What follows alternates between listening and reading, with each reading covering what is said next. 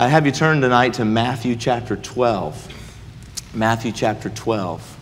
It's been a joy just to be around so many pastors this week. I've met new pastors and friends, uh, made acquaintances and contacts, and just to hear how God is working in different parts of the country. This has been a crazy 18 months. Who would have ever thought that we would all be televangelists?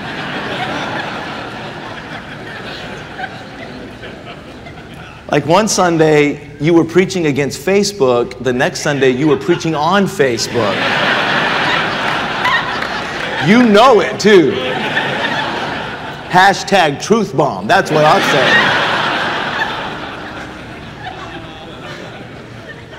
say. you were online asking for offerings. You were Kenneth Copeland like that. And your offerings are up, and you haven't gone back to passing a plate. Somebody help me right now. We're going to preach the truth tonight. It's been a crazy 18 months. I mean, we are just in the middle of like, nobody really knows what's going on. Um, I, I live in Colorado, and it's much like, uh, it's not, I don't think, as, as strict as what California would be on all the regulations and mandates, and we're grateful for that.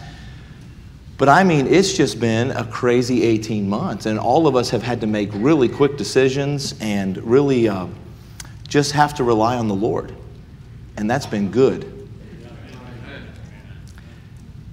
You know, so oftentimes we get in our offices and we plan and we scheme and we, we come up with all kinds of things, and then God just says, Well, I'm going to change that. Because you did all of that, but you didn't really talk to me about it. And that was a strategy, but uh, without me, you can do nothing. And we needed the Lord in a great way, and we need Him in a greater way going forward. And we, we're going to need each other. And this is a time where God's people are going to need to pray for one another and support each other. And pastors are going to need to call and check on each other ever so often.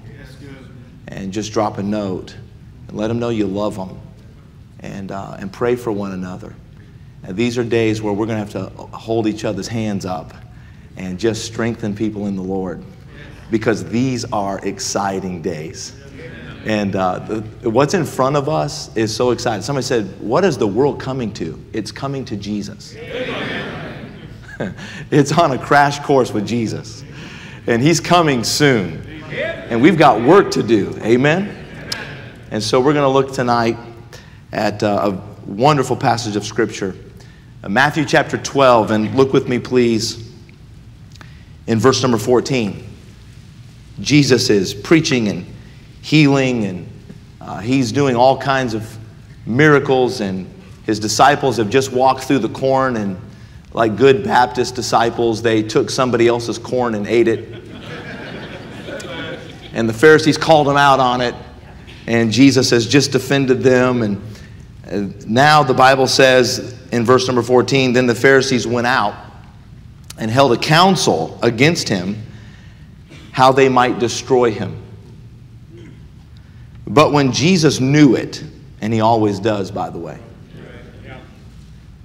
that burden that you came here with, he knows about it. That thing that you have been fearful about, he knows it that weakness that's in your life that you've been trying to overcome. He knows about it and He has strength for it. But He knew it. Jesus knew it. He withdrew Himself from thence, and a great multitude followed Him, and He healed them all, and charged them that they should not make Him known, that it might be fulfilled, which was spoken by Isaiah the prophet, saying, Behold, my servant whom I have chosen, my beloved, in whom my soul is well pleased. I will put my spirit upon him, and he shall show judgment to the Gentiles. He shall not strive nor cry, neither shall any man hear his voice in the streets. A bruised reed shall he not break, a smoking flax shall he not quench, till he send forth judgment unto victory. And in his name, shall the Gentiles trust. 700 years before Jesus was born, Isaiah wrote those words about the Lord Jesus. And Jesus came just as Isaiah said he would come. He came born of a virgin. He came born in a manger, in a very humble birth, the Lord of glory in the hay, God Almighty in the body of a baby, just like Isaiah said. And Jesus grew. And he had a ministry, just like Isaiah said he would have a ministry. In fact, Jesus died like Isaiah said he would, despised and rejected. There's no question that Jesus is God in the flesh. The prophesied one, the Messiah, the anointed, the Savior. And he came to Israel to do exactly what the prophet said he would do. He came to his own to offer them the kingdom, to be their great and glorious king to sit on the throne of his father David, to bless the land of their father Abraham, to bring blessing to Israel and by Israel through the whole world. And Jesus, this great Messiah, was in their midst. And here he was, the King of glory. Humbled, a man just like you and just like me. And his own received him not. And Jesus with all that he was accomplishing in the world healing and preaching the gospel of the kingdom, building a church, all that Jesus was doing,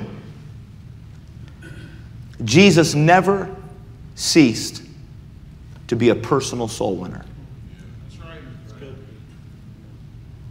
He came with a mission to save the whole world. He'd been prophesied for thousands of years. He was foreordained before the foundation of the world. God in the flesh, He came with such a massive ministry to accomplish, and yet He had time for a woman at the well. He had time to walk and talk to a man in a tree. He had time to sit with little children. Jesus was a personal soul winner. There was a young man, 26 years old, and he was a drunk. He had three children at home. He came from a very difficult background. He was married to a woman who was from a far more difficult background. She never knew a real dad, she lived in poverty. They met each other when they were 16 and 18 and were married. And now, about eight years of marriage gone by, three children, and him drinking, they were on the brink of a divorce. She had filed for divorce. She had moved in with a sister, took the kids with her. He worked at the Chevrolet garage in Deer Lodge, Montana. There was a man by the name of Bill Wickham who had come to Deer Lodge, Montana to start a church. And like many of you, he had to work as a grease monkey, had a second job. While he was building this church, he was also repairing vehicles. But he met this man, and he began to give the gospel to this 26 year old alcoholic. And uh, in his Montana cowboy way, this alcoholic would tear up the gospel tracts, throw them in his face, call him all kinds of names, cuss him out. And yet, Bill Wickham just persisted. He'd come into work, give him a gospel tract, talk to him for a little bit. This 26 year old man would throw that tract back in his face, cuss him, call him preacher, call him deacon, call him other things we can't say. And while that young man and his wife were separated, she had a baby. It was their fourth baby. Something was off with this little one. It was 1965 and there were no ultrasounds, there was no way to know, but this baby was born with a hole in his heart. In our day, they could have gone in while she was still pregnant and fixed the, the heart. But in those days, they couldn't do that. And this baby was born, and he lived for a month and a half, and then he died. This little couple had to drive to the cemetery and dig the grave and put that little baby in the grave with a marriage that was holding by a thread. He came to work the next day after burying their little baby. Something was different. Bill Wickham met him at the door with tears in his eyes. And he said, Dean, I didn't know what you were going through. I didn't know that you and your wife were separated and that your baby just died. I've been up last night praying for you. And I'd sure like to share this with you. I think it would help you. And gave him a gospel track, What Must I Do to Be Saved by Dr. John Rice. My dad took that track, put it on his workbench. Later in that afternoon, when it was my dad's lunch break, he was doing some paperwork. He saw that track, he picked it up, he began to read it. God began to stir his heart. Conviction. He thought, well, I need to ask this guy some more questions about this sin thing and going to hell thing. But I don't want him to know that I'm interested. so he went to Bill Wickham and he said, uh, Hey, I got some questions about this. And Bill said, I'll tell you what, let me, let me drive you home after work tonight. My dad said, okay. And Bill put him in his car that night after work and drove him home. They're sitting in the driveway. Bill Wickham was leading my dad to Christ. My dad said, Hey, there's my, there's my wife. My mom was walking up the sidewalk. She was coming to the house to get some clothes. Bill Wickham had never met my mom. He jumped out of the car, and the Holy Spirit gave him the right thing to say. He said to her, He said, Are you Mrs. Miller? And she said, Yes. He said, I work with your husband. I'm a pastor. And I was just sharing with your husband how you could see your baby again one day. Would you like to know that? She said, More than anything. Bill Wickham took my mom and dad in the house, took an old Bible and opened it up. For the first time in months, they put their hands together over the Word of God, and mom and dad trusted Jesus Christ. Amen. 63 years later, this February, my mom went to be with the Lord. And she's in heaven tonight, beholding our God. She's in heaven tonight with your mom and your wife. And they're there tonight praising the Lord because there was a man who was a personal soul winner. And I want to tell you tonight, pastor to pastor, Christian to Christian, that it's not just enough to declare the gospel in the pulpit. We must declare the gospel in the pulpit. But we have to get out into the highways and the hedges, and we have to go meet people where they are in their brokenness and their drunkenness and their addictions and their divorces. And we have to sit with them at the well, and we have to come under those trees, and we have to meet those people and give them the gospel. Jesus was a personal soul winner. And Jesus is going to teach us some things as our example tonight as we follow in his steps. As we leave this conference tonight and we get back on our, on our airplanes and on our vehicles and we go home, and there won't be these crowds and these choirs and there won't be friends that are just like us. And we've got to go back to the ministry that God has called us and the city that God has called us and the days that are alone. I want to tell you tonight that Jesus has given us a pattern on how to be a personal soul winner. First of all, I want you to see something in verse 14. Look what the Bible says. Then the Pharisees went out and held counsel against him how they might destroy him. Isn't that wonderful? That's encouraging. That's how it starts. Jesus shows us that the life of the soul winner is always a life of conflict. There's always a conflict in the life of a soul winner because you and I, who know the Lord Jesus Christ, who are following in his steps, we are walking against the grain of the world and the culture. And we're walking in the opposite direction of this world. We have a different beginning. We're going a different direction. We have a different destination. And we're trying to compel them to go with us, to turn and to go with us. And so we're walking in the wrong direction in this world. And there's going to be conflict. The life of a soul winner is always a life of conflict. But didn't Jesus tell us that? He said, In the world you shall have tribulation, but be of good cheer. Have you ever noticed that Jesus always had the most odd times to say, Be of good cheer? hey, you're going to have a life full of hardship. Be happy about that. I mean, the disciples are in the middle of a storm. They're rowing for their lives. And let me just tell you when Peter, James, and John are scared on the Sea of Galilee, when the fishermen are scared, it's time to be scared. And then Jesus, in that moment, decides to walk up like a spirit, like a ghost on the water. So now they're going to die, and the spirits are coming. And he says, Be of good cheer. But aren't you glad that Jesus knows how to meet you in your trouble and in your storm? I think that's what he said to Shadrach, Meshach, and Abednego when he walked in the fire. Hey, be of good cheer.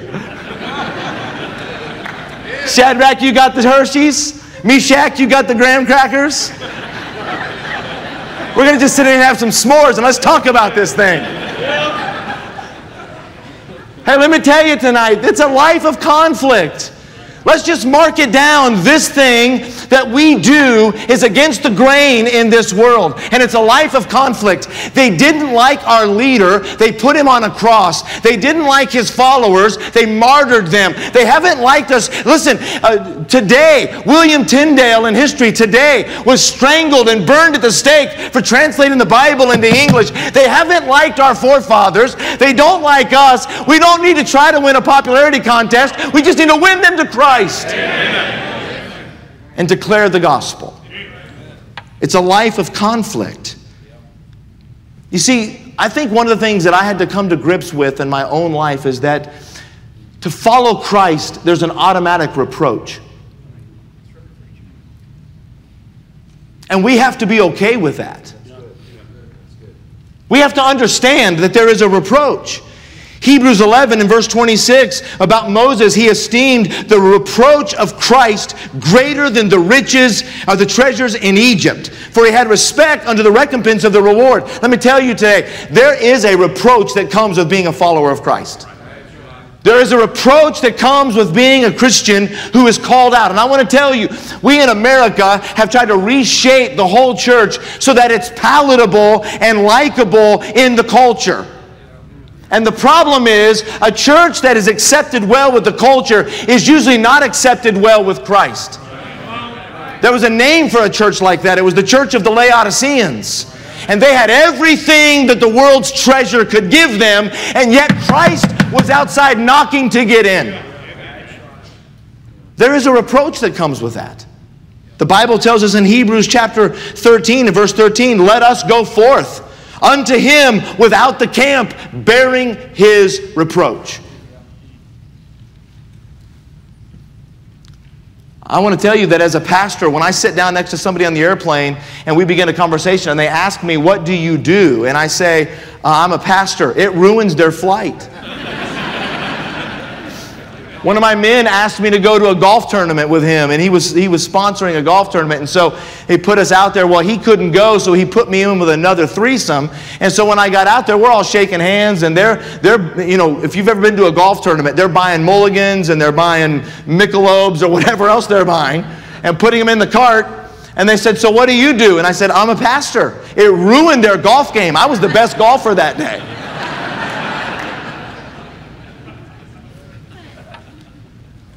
There is just a certain reproach that comes with following Christ. In fact, I, I, want you to mark your place in your Bible right here in Matthew 12 and run with me, please, quickly to the book of 2 Timothy, chapter 1. Timothy was a young man who had an issue with fear. Paul had tried to help him with that through 1 Timothy. He had a nervous stomach. He was trying to exercise it off. Paul was trying to help him. Like bodily exercise profits, but it, it profits little. You need to drink some wine for your stomach's sake. You need, you need to help yourself. You got yourself worked up, Timothy. And when he gets to 2 Timothy, Paul knows the days are short. I'm leaving, and Timothy's got to continue in this work. And so Paul somewhat upbraids Timothy. In verse number 6, he says, Wherefore I put thee all in remembrance that thou stir up the gift of God, which is in thee by the putting on of my hands. For God hath not given us the spirit of fear, but of power and of love and of a sound mind.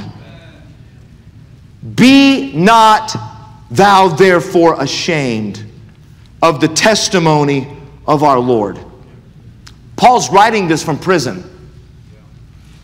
And Timothy has let fear, Paul's arrest, and the shame that comes from that perhaps shut his mouth. He's not witnessing and preaching with the boldness that he should have. And God, uh, uh through the Apostle Paul, is warning Timothy Timothy, God didn't give you that spirit of fear. He gave you power and love and a sound mind. And I want you to stir up that gift that is in you. I want you to remember and don't be ashamed of the testimony of our Lord. He says in verse number 8, He said, Nor of me his prisoner.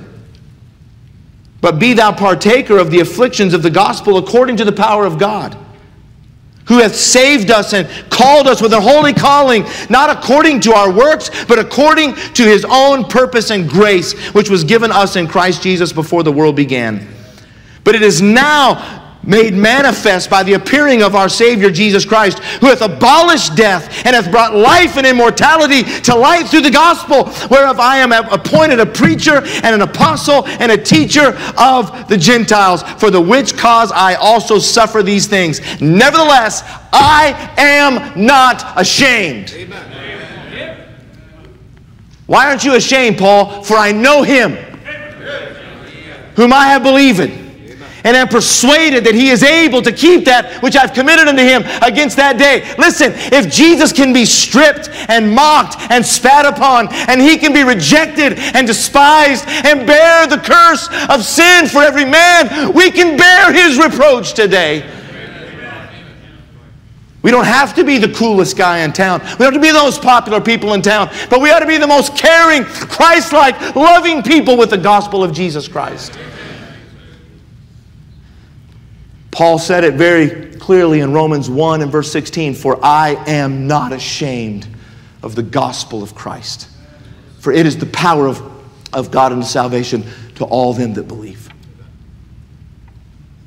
I believe today, if you really believe that the answer of this world is the gospel, then we must not be ashamed to declare it. We must not be ashamed in one on one conversations to declare it. We must not be ashamed to talk to the man on the street and the, and the person in their home, the one on the bus, the one on the plane, the barber chair, the waitress. We must share the gospel of Jesus Christ. But understand, there's conflict with that. Let me just say that you're going back to a hostile world. You're leaving this conference, and it's been wonderful to be with friends. I've needed this encouragement this week. But we're going back into our, our battlegrounds. We're going back into a hostile place. But go back and give, give the gospel. I want to show you, secondly, in verse number 18, Jesus said of Isaiah's prophecy, he said, Behold my servant. This is what God the Father said of Jesus, Behold my servant whom I have chosen. My beloved in whom my soul is well pleased. Notice, if you will, God called the Lord Jesus my servant. The Father had chosen the Son for a specific task. The life of the soul winner is a life of conflict, but I want you to understand with Jesus, it's a life of commission. God had ordained the Lord Jesus Christ from the foundation of the earth to come into this world and to save sinners. Why did Jesus come? Well, the Son of Man has come to seek and to save that which is lost. This is a faithful saying and worthy of all acceptation that Christ Jesus has come into the world to save sinners. That's why he came. He had the commission. Jesus was the great soul winner uh, because he was commissioned by his Father to do it. God had chosen him to preach the gospel. You say, well, then what is soul winning? What was he commissioned to do? Listen, I heard one some, somebody say, and I jotted it down, that soul winning is the sob of God. It is the anguished cry of Jesus as he weeps over a doomed city. It is the cry of Paul I wish myself a curse from Christ for my brethren's sake. It is the ringing plea of Moses forgive their sin, and if, and, if, and if not, blot me out of this book which thou hast written. Again, it's the cry and the anguish of John Knox who said, Give me Scotland or I die. It is the sob of a mother in the night as she weeps over a lost child. It's the secret of a great church. It's the secret of a great preacher. It's the secret of a great Christian. We must win souls for Christ. R.A. Torrey said, No man has a right to call himself a follower of Jesus if he is not a soul winner. Jesus said it very clearly, did he not? Follow me, and I will make you fishers of men. Can a man who does not win souls claim to be following Christ?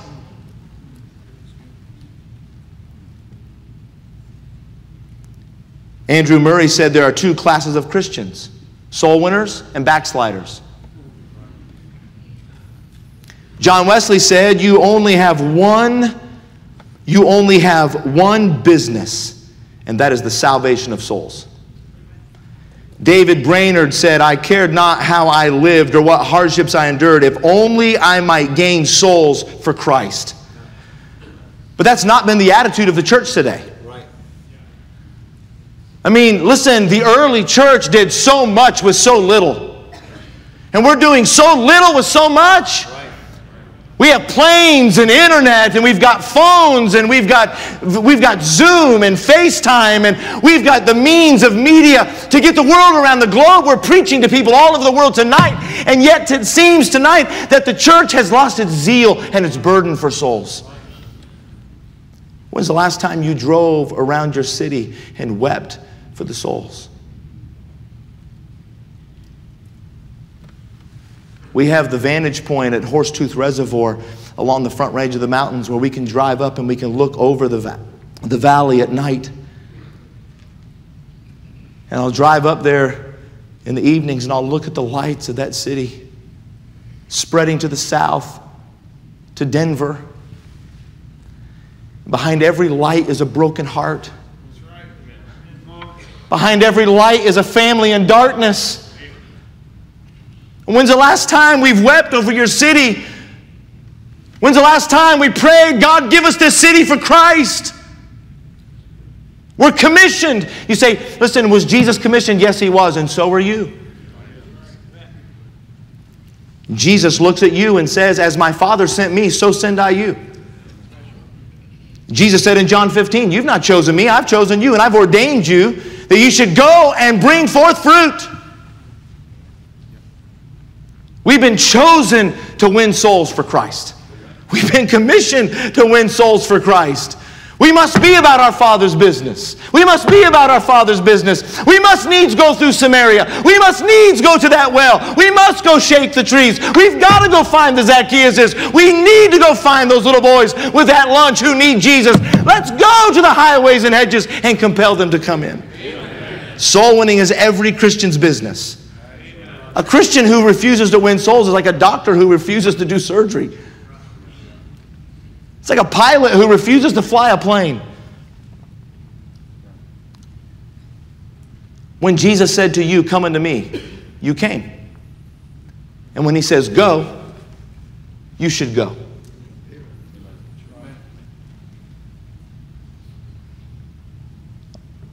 Look with me, please, in verse number 18. We see Jesus living a life of conflict. We see him living a life of commission. But we see Jesus in verse number 18 his father said, Behold, my servant whom I have chosen, my beloved, in whom my soul is well pleased. Look at the commendation. The life of the soul winner is a life of commendation. God says, I'm pleased with that. Amen.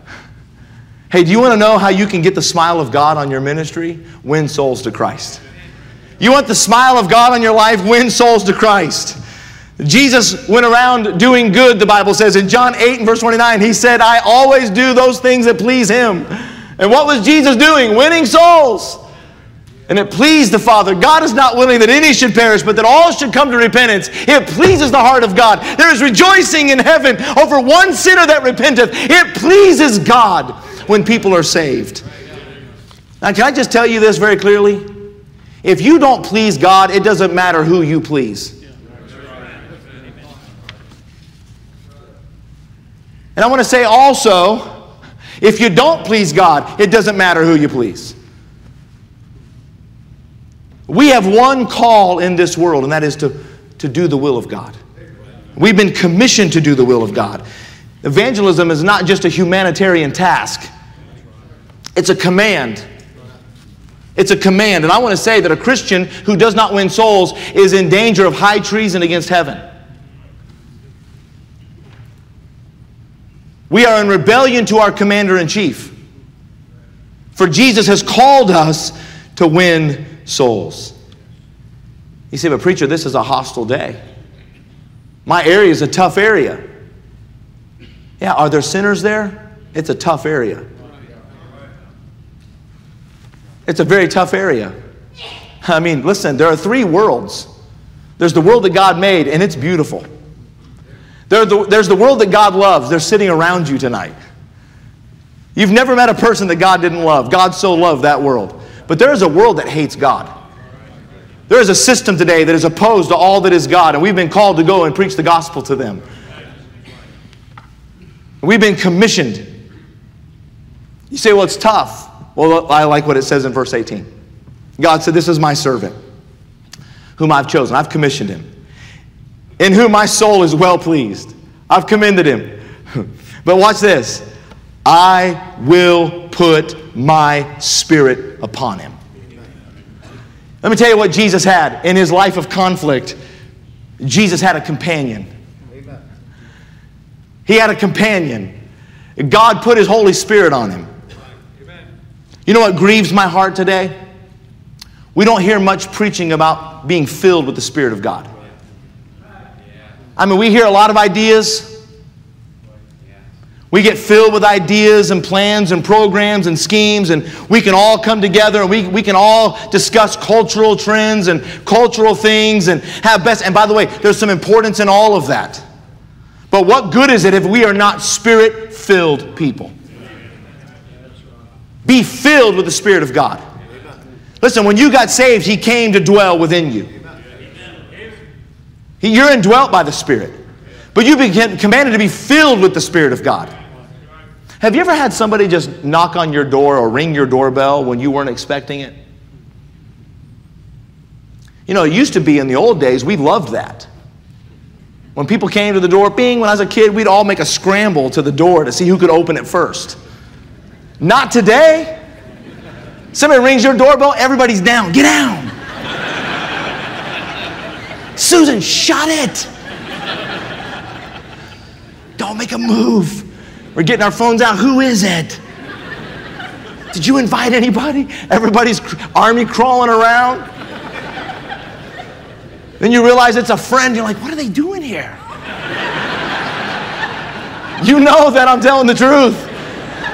Then you go to the door, hey, how you doing? Everybody's in the house putting stuff away. They're cramming stuff under the couch. The dog's under the cushions.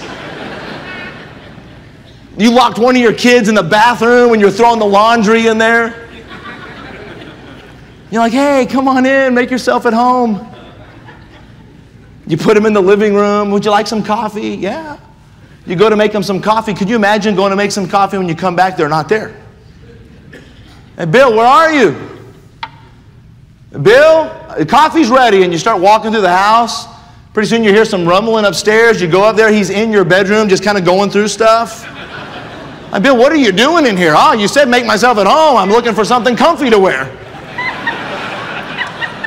No, no, no, I didn't mean that. I mean, make yourself at home on that one cushion on the couch.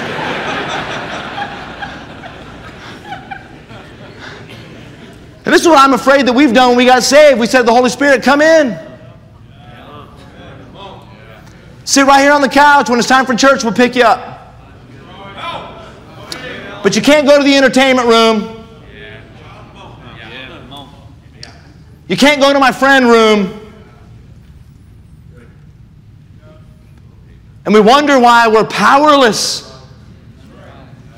And why there's no joy and love and zeal and there's no heart of God in our preaching. Why? We're not filled with the Spirit of God. You're only filled. Listen, He is not a liquid and you some vessel. He is a person and you're a temple. And until that person has a key to every closet and has access to every corner, you're not filled with the Spirit of God. Are you filled with the Spirit of God tonight? I'm talking about where you sit right now in this chair, from the top of your head to the bottom of your foot. Are you full of the Spirit of God? If not, why not? What door doesn't he have a key to?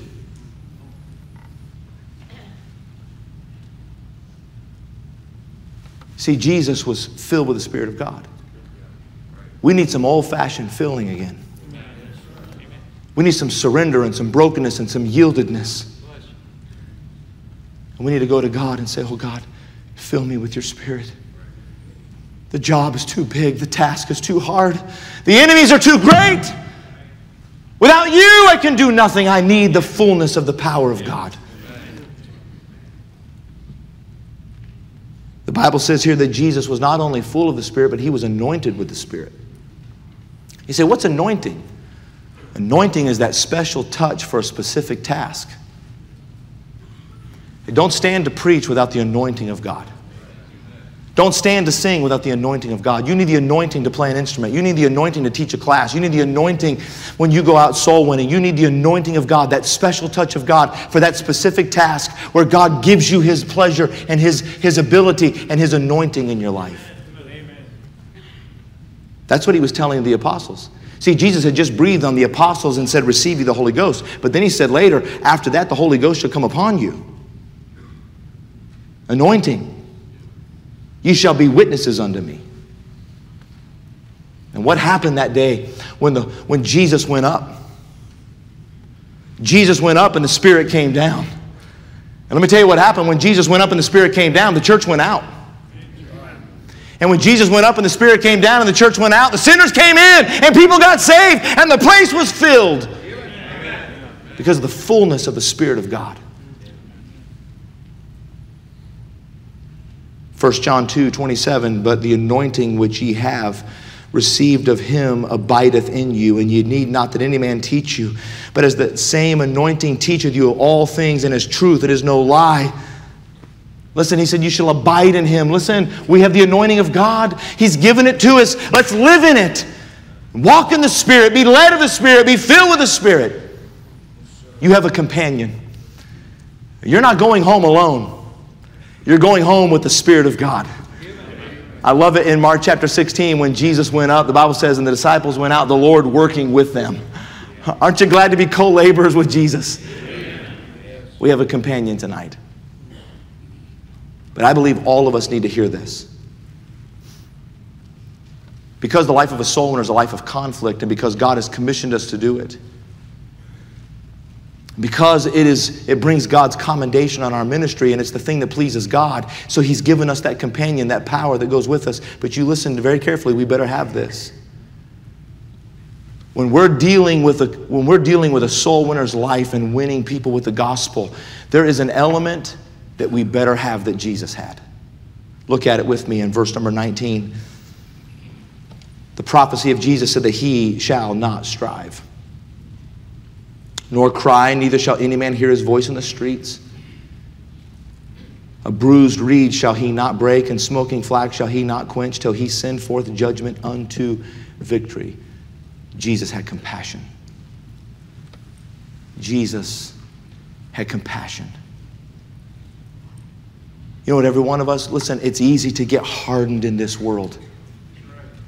When you're dealing with marriage counseling and you're dealing with church problems and you're dealing with all the political things that are going on in the air around us, it's easy to get around uh, the, what's all happening in the world and begin to develop a hard heart and an angry spirit and a bad attitude. And we start getting involved in all the politics and we start seeing everything that's going on. And as Christians, if we're not careful, we have an angry spirit and a hard heart. And all we ever talk about is masks and vaccines and government lockdowns and mandates and Nancy Pelosi and Barack Obama and President Biden. And we, we just, we're, we're living in that Fox News and CNN realm, and that's not where we're to live.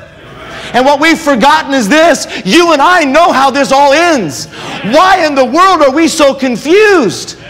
See, people tell me, man, the world is confused. No, it's not, it's lost. The world's not confused, the church is confused.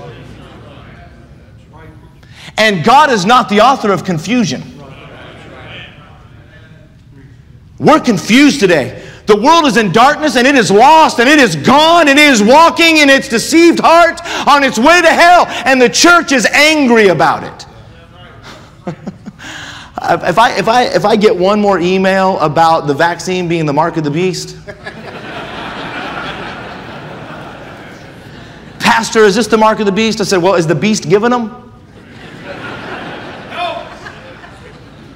Because it's really his, it's his mark. So if the beast isn't there doing it, it's probably not. But do you think it could be the forerunner of it? Maybe. Might be. Well, what do we do? Win souls. But I mean, but, but, but don't you think the Antichrist? I'm not looking for the Antichrist. I'm looking for the Christ. Why are we all so worried? Did we not know it was all going to end? I mean, did we really think that we were all going to ride to heaven in the GOP?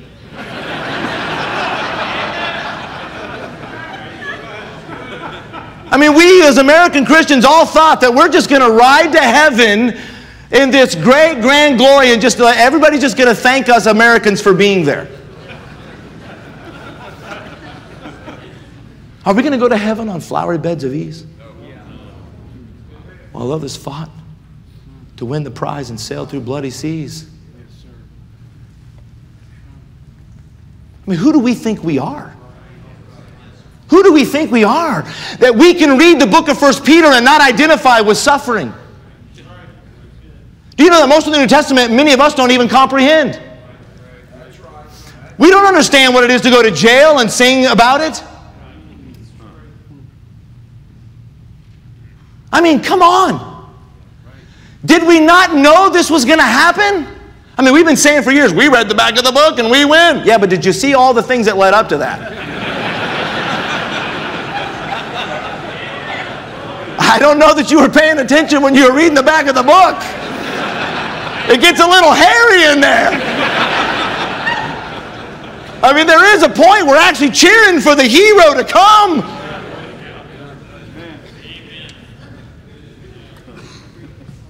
And he's not coming in a white house, he's riding a white horse. And he's not going to be president, he's King of Kings and Lord of Lords. And he's not coming to take sides, he's coming to take over. Why are we so worried about it? Ye shall have tribulation. Be of good cheer. I've overcome the world. Go tell them the good news. That's what the Bible says. Hey, if you think you get so worked up and so angry knowing the back of the book, how do you think your lost next door neighbor feels right now? You can make fun of them for wearing a mask in their car by themselves, but they're scared of death.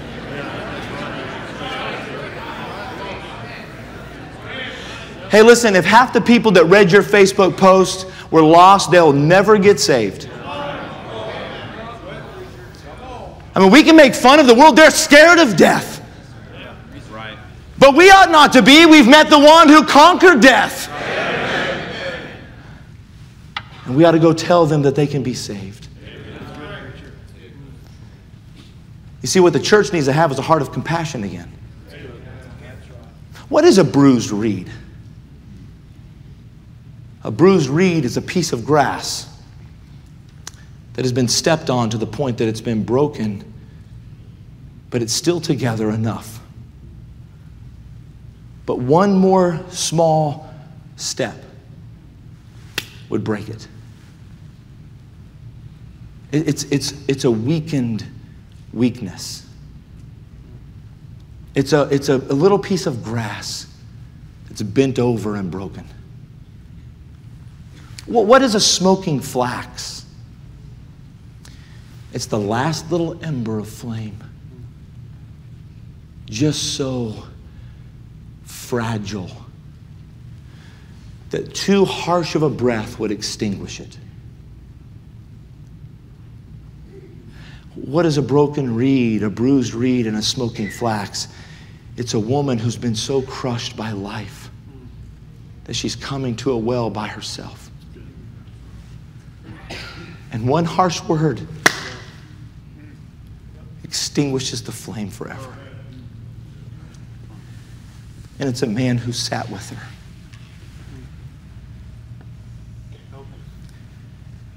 And just gently brought life back. He just gently restored a broken heart. You know, can I tell you that the anger of man will never win the world to Christ? You can preach in an angry spirit, but the wrath of man worketh not the righteousness of God.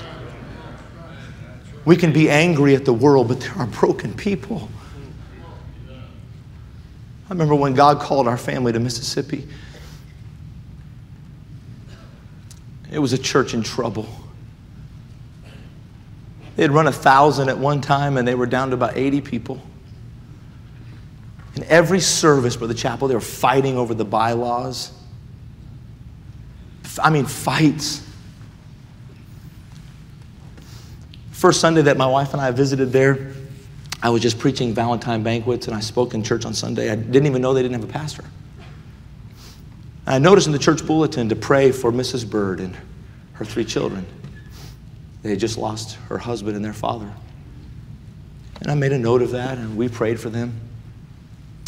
They called us back to candidate, and we were going through that process, and we got into a question and answer with the church. And one man in the back of the room stood up, and he said, If you become pastor of this church, you're going to go by these bylaws? I said, Well, those the official voted on bylaws of Central Baptist Church? Yes, they are. I mean, they're duly voted. Those are the official bylaws that you hold in your hand? Yes, they are. I said, okay. Uh, is Mrs. Bird in the room? She raised her hand over here. I said, Mrs. Bird, my wife and I have been praying for you and your children. I said, Can I ask you a very personal question in front of this crowd? She said, Okay. I said, Has he ever come to visit you? She said, No. I said, I'll tell you what, man, I'll make you a deal. You vote me in as pastor, and I'll go by the bylaws, and you go by the widows. I said, But don't you know that there are people with cancer and hard hearts? They don't need to hear you fighting. They need the hope of the gospel. You know, Jesus wasn't a wild man. His cry was not heard in the street. He wasn't a weirdo. Jesus wasn't some psycho. Listen, we, I think we've taken the verse too, too seriously about he, we're peculiar people. Let me tell you what that means. It doesn't mean that we're weird. Peculiar means it's a diamond in a coal mine. It stands out. It's something in the darkness of life that has value. The Bible calls Jesus the friend of sinners. The Bible tells us in 2 Timothy 2 the servant of the Lord must not strive. You know, Jesus went about with a tear in his eye. He went about with gentleness in his word. He was kind, he was gracious, he was courteous. He was easy to be entreated. He spoke the truth in love. Jesus wasn't walking around snarling at people. He wasn't certainly at funerals holding up signs about how God hates people in their sin. He wasn't up behind the pulpit just railing on all his pet peeves.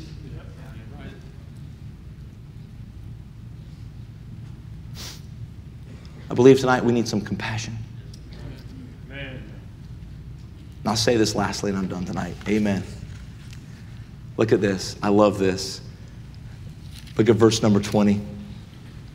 At the very end of the verse, it said that he would do this until he sends forth judgment unto victory, and his, in his name shall the Gentiles trust. How many Gentiles we got in here tonight? Let me tell you what Jesus walked around in. in all of his compassion, with his commission, with his companion, the Holy Spirit, he walked around with a confidence that victory was coming. He didn't walk around as a loser. He walked around in victory. He walked around in confidence that God had given the word and the Gentiles would come to know it and they would trust it and he would bring multitudes of them to glory and that he would build his church and that he, he saw you in that verse. He saw me in that verse. He was confident of this very thing that the gospel was going to go forth into all the world in power and great glory.